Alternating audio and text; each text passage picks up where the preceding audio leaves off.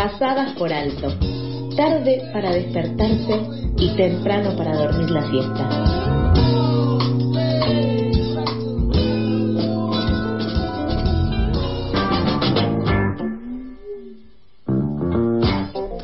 8 y 34 de la mañana seguimos al aire de FM La Tribu y como decíamos hace un ratito, eh, vamos a estar conversando con un diputado nacional, en este caso se trata de Daniel Arroyo, quien presentó un proyecto de ley para crear 400 mercados alimentarios de cercanía en todo el país que vinculen de forma directa a productores y consumidores para hablar sobre esto y sobre distintas temáticas eh, legislativas y de la política nacional. Ya estamos en comunicación con él. Hola Daniel, ¿cómo estás? Toto y Sofía te saludan al aire FM La Tribu. Muy bien, buenos días y un gran gusto. Gracias por compartir este ratito con nosotros.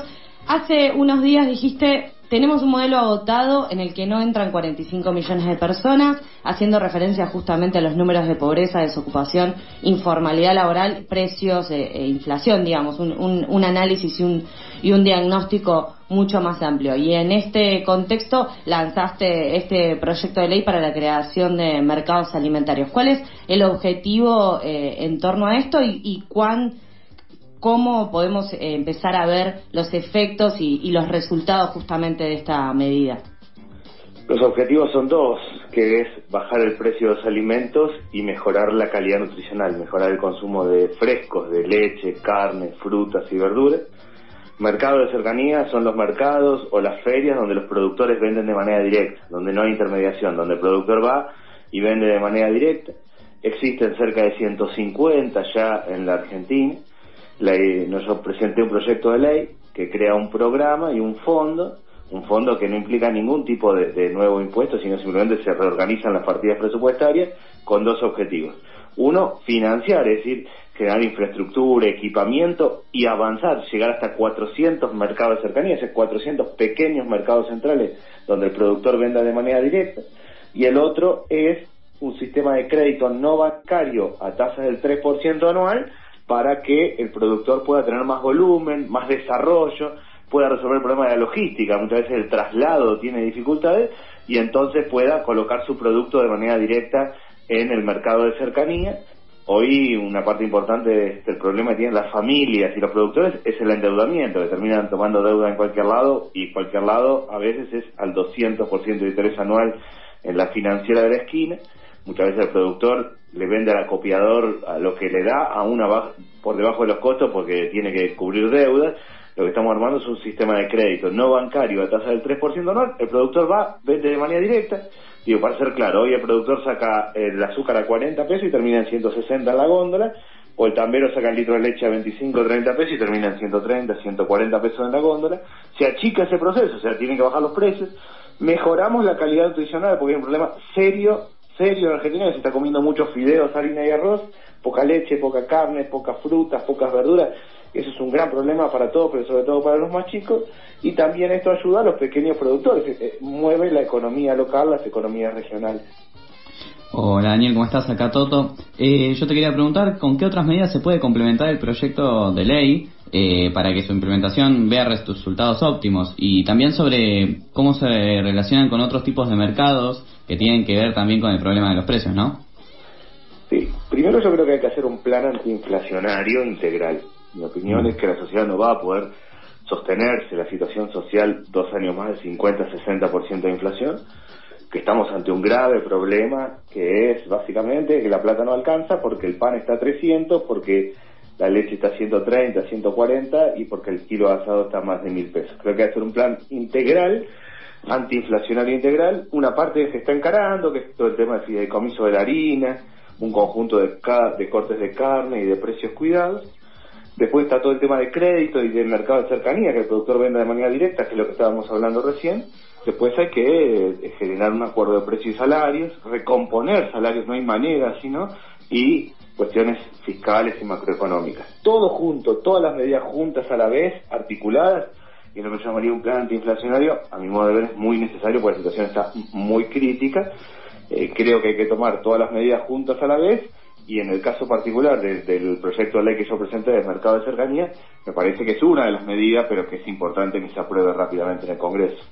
Recientemente también eh, Daniel se acordó con el FMI el pago de la deuda con la promesa eh, de que no serían los sectores populares los más castigados por las distintas condiciones que el FMI le impone al gobierno nacional. En este sentido, ¿qué medidas eh, se, crees que, que se están llevando adelante desde el gobierno para poder contener eh, esta situación que es tan compleja y por otro lado también preguntarte por esta acción que están llevando adelante desde distintos eh, diputados eh, del Frente de Todos, justamente una campaña para poder conseguir firmas para que la deuda con el Fondo Monetario Internacional sea pagada con los dólares que fugaron quienes se benefician eh, con ella. Contanos un poco sobre esta campaña y un poco más también eh, conversar sobre esta situación del acuerdo con el FMI.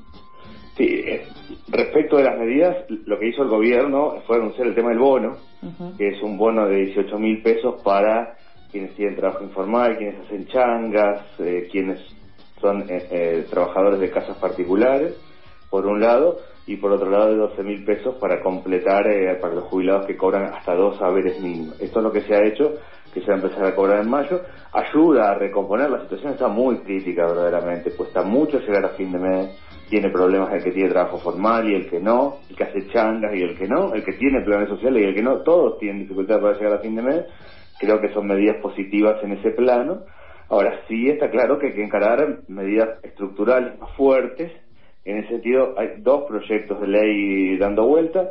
Uno es esto que es la campaña, que lo presentó el Senado, que es los que fugaron capitales y no lo declararon. Estamos hablando de quienes fugaron capitales y no los declararon, los tienen activos en el exterior, el 20% de, de, de, la fuga iría a pagarle parte del, al Fondo Monetario. O sea, permitiría que el resto de los recursos se utilicen para otras cuestiones del, presupuesto nacional y que se le termine pagando al Fondo Monetario con eso que es de pura ética y es los que fugaron capitales, no lo declararon, que el 20% de sus activos se transformen en plata para pagar al fondo. Y segundo, el tema de la renta inesperada, que es que producto de la guerra hay, han subido mucho los alimentos en el mundo, han tenido una renta excepcional muchas empresas, aquellas empresas que tienen un eh, beneficio neto, ganancias netas por arriba de los mil millones de pesos, o sea, no estamos hablando ni del kiosquero de la esquina, ni de una pyme, ni de lo que nosotros vemos como grandes empresas en los barrios, estamos hablando solo del 3% que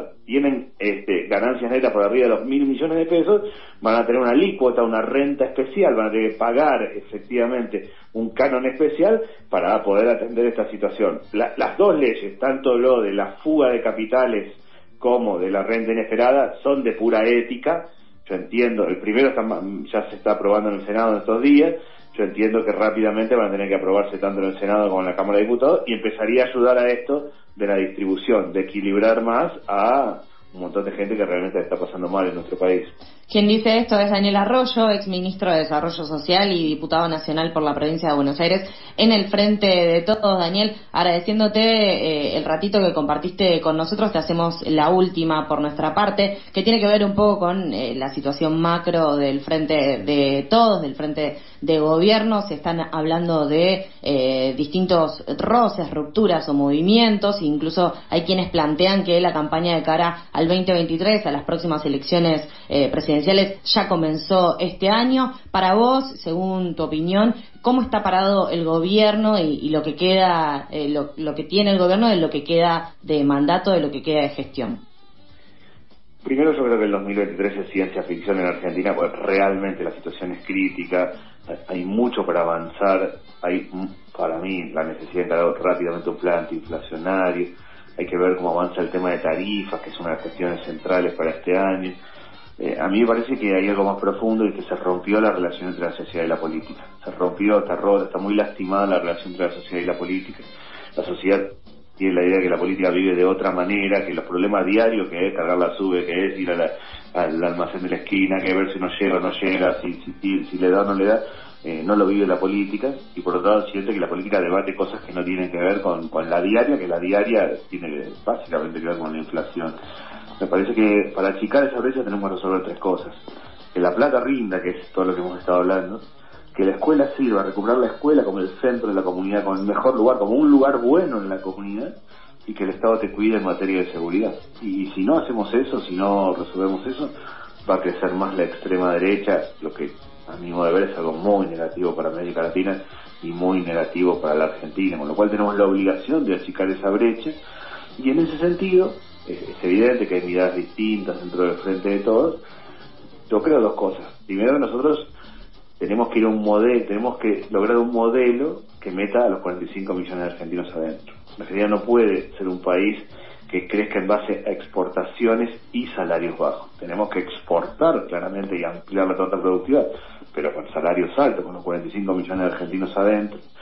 Y lo segundo es que, si bien siempre se plantea que hay que tener poder político para hacer un plan, yo creo que también es al revés. Que cuando uno encara un plan antiinflacionario, toma todas las variables, lo, lleva adelante, también ordena la política.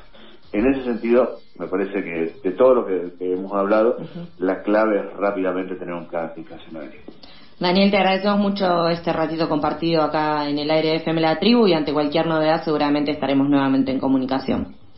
Muchas gracias y un gran gusto. Abrazo grande. Pasaba Daniel Arroyo, diputado nacional del Frente de Todos, también ex ministro de Desarrollo Social, acá por Pasadas por Alto.